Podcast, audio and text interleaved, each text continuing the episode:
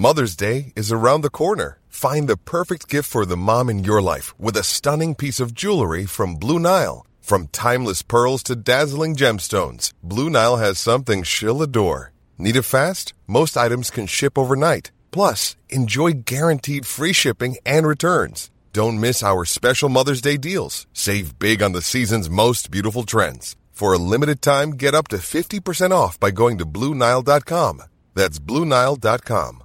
Many of us have those stubborn pounds that seem impossible to lose, no matter how good we eat or how hard we work out. My solution is PlushCare. PlushCare is a leading telehealth provider with doctors who are there for you day and night to partner with you in your weight loss journey. They can prescribe FDA-approved weight loss medications like Wegovy and Zepbound for those who qualify. Plus, they accept most insurance plans. To get started, visit plushcare.com slash weight loss. That's plushcare.com slash weight loss. Late lunch LMFM radio, and we're heading to the other side of the world now, Australia to be precise. And I'm joined on the line by a former palliative care nurse and health policy advisor who now works as an organisation development consultant. Lee McInerney, welcome to Late Lunch. Hello, Jerry. Thank you very much for having me. I'm delighted to have you because an article you wrote recently in the context of the coronavirus has really rung bells with me because you're talking about the grief that people are experiencing this time uh, in their lives. And like Lee, normally we associate grief with the passing of a loved one, with perhaps the loss of a job, the loss of a relationship, etc. But now, coronavirus. Talk to me about this grief that people are feeling. Well, it started really in noticing it in myself, Jerry. Um, two months ago here in Australia, when the lockdowns all began, and it wasn't immediate here. It sort of was a bit gradual, and then all of a sudden the governments moved quickly and went, "We have to go hard on this." And but I was very aware of it, I suppose, because I have a public health background as well and I thought, oh, this is this is looking nasty. And I was just noticing, you know, my own fear in shops and that of like, well, hang on, you know, what if they had it, or what if I've got it and I'm giving it to somebody? So I came home from a just a normal shopping ep- episode on a Saturday, feeling very, you know, I noticed I was feeling kind of sad, but feeling cross and a whole bunch of strange feelings. And I thought, where's all this coming from? And it reminded me of grief. And I, I was actually talking to my dear neighbour and said, you know, this is what I'm noticing. And he said, oh, I'm noticing the same thing. And so then that's when it occurred to me that this could be grief. You know, this, I mean, there's everything else is happening with this, um, with coronavirus as well. Like there's a lot of anxiety, a lot of fear for us for many of us. Um, but also in that we're losing things, and I, that's what happened. I sat down and I went through what is it that I'm losing here, and you know, for me they were little losses, really, like not like the big losses of when you lose somebody you love, and I'm conscious that that's happening for many people. Um, so yeah, I then turned when I realised that I turned to Elizabeth Kubler-Ross's work. So she was very famous for really beginning to talk about grief in our Western world um, and kind of map out the nature of grief and the emotions that we can go through when we're grieving. So, yeah, that's what led to me then reflecting and writing that piece personal experience, personal feelings that millions of people around this world are experiencing and going through at the moment. Now, there are five stages to the grief process. You might outline those for me because I, I, I want to talk to you about those and how they come in and out of our lives. They just don't happen in sequence. No, they don't happen in sequence. One of the things I finish off the article saying this, Jerry, and it's very important to um, to make that clear. It's it is just a model of reality. It's not reality, this, this grief process. And Elizabeth Kubler Ross, who developed it, knew that well. Um, but what she did see was that we tend to go through these similar emotions, but not necessarily in order. It's actually quite haphazard. And so if you just yeah picture those five main emotions she was talking about, and you're kind of in this big U-shape curve, and you go into the curve at the beginning of feeling a loss, and you can kind of I don't know if this is working as a picture, Jerry. Help me if it's not. But you can be in the middle of that curve of the different emotions and jumping around. It's not like just a line where you go one, two, three, four, five. It's much more chaotic than that, really. And it varies for, you know, everybody's different. So, um, I, the, the five different um, stages that Kubler Ross talked about were denial. So, for a start, we go, oh, this isn't happening. It's not really happening. Um, and then we might start to accept that, oh, actually, it is happening. And then we can start to feel angry because it's like, well, this is a big disruption and I really don't want this. You know, this is really getting in the way of me living my life. And so we can feel those sorts of feelings. And then there's another stage that Kubler Ross saw, which was, she called it bargaining. Other people call it exploring. But it's when you start to go, well, maybe if I do this or maybe if I do that, then this won't be so bad. And if you think about coronavirus, it's like, well, if I, you know, do, if I stay home, like they say, then I'll be safe and my loved ones will be safe. Um, so there's kind of this bargaining, exploring thing that goes on. And then another stage that she saw was sadness, you know, and she also referred to it sometimes as depression, but um, you don't want to kind of get too hung up on the words, I suppose. But it was this feeling of just this is really happening, and I actually feel really sad about it because I'm losing lots of things, you know. For us with coronavirus, there are people who are losing their lives. Many of us are losing our livelihoods. That's happening a lot here in Australia. I imagine it's happening there as well. Um, and yeah, their losses, you know, can seem there's there's, there's a lot that's happening, um, little and large. And then what Kubler Ross found was that that at a point some people can move towards what she called acceptance, um, which is yes, this is happening, um, and I may not like it. Um, but it is the reality. And so now, how can I make the best of this difficult situation? And one of the things I'm seeing a lot of here for us who have lots of little losses, if you like, if I can put it like that, is that people are finding the silver linings in this. You know, there's um, the technology is bringing all sorts of possibilities um, for us. So, you know, there's that thing of like, okay, well, you know, I've lost the world that I knew. Um, the way it was, but now there's all these other things. So now can I start to adjust to that? So and and that reflects, I have to say, you might be in Australia, but it's similar the world over. And what you say there, the silver linings are immense and so many that people may not have realised that they had in their lives in the past. But but here's the thing: I'm sure governments the world over were hoping that people would move through this process as quickly as possible to arrive at the acceptance, so they'd mm. uh, abide by the, the the regulations and what they're being asked to do. You know, I think if you're experiencing a big loss and it's causing grief, because that's the kind of definition of grief is a response to loss.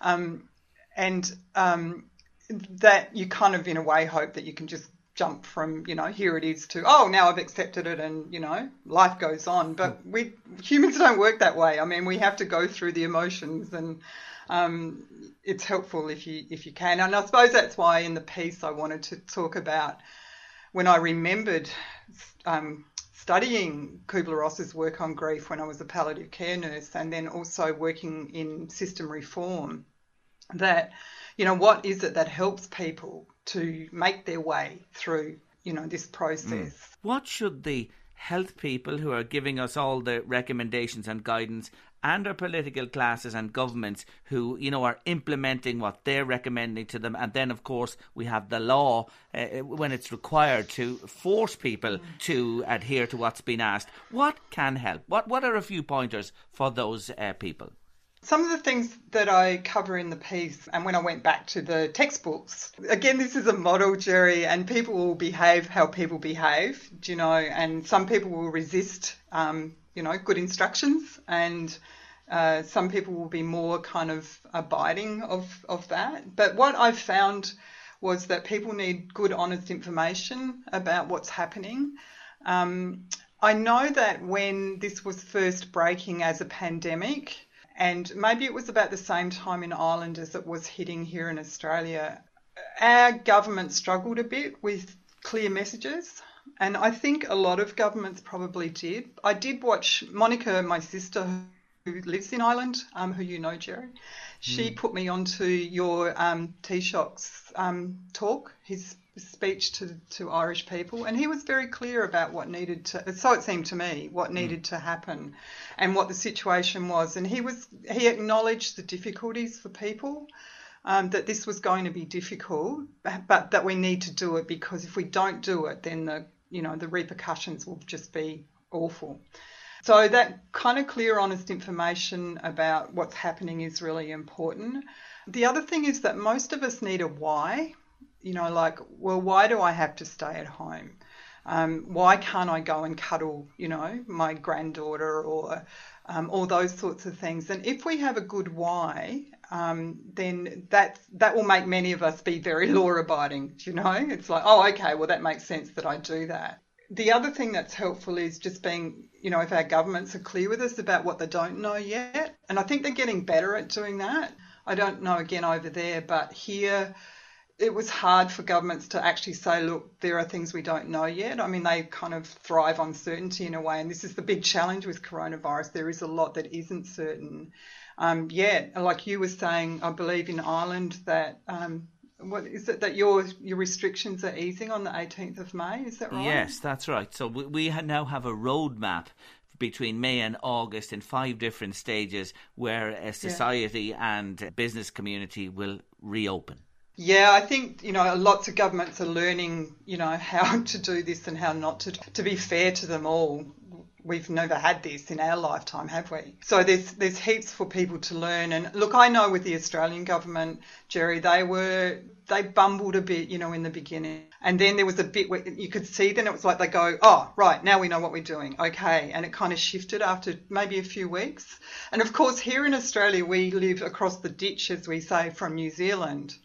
And um, have you had many reports of the New Zealand Prime Minister and the way yes. that she's managing the communication? Yeah, Jacinda Ardern, she's done a brilliant job there, uh, by the looks of things from uh, afar, looking from there. But you talk about being across the ditch from New Zealand.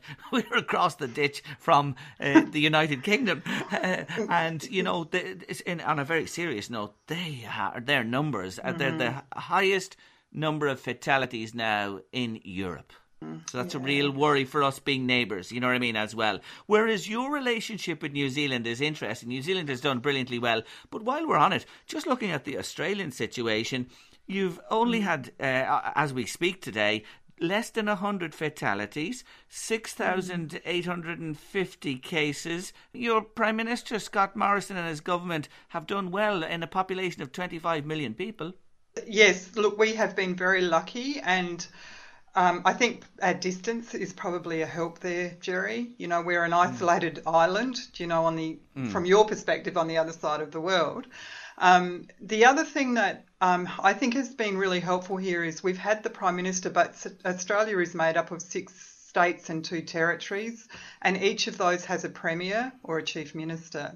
And the Premiers have actually been very strong, um, and that's probably stood us in good stead as well.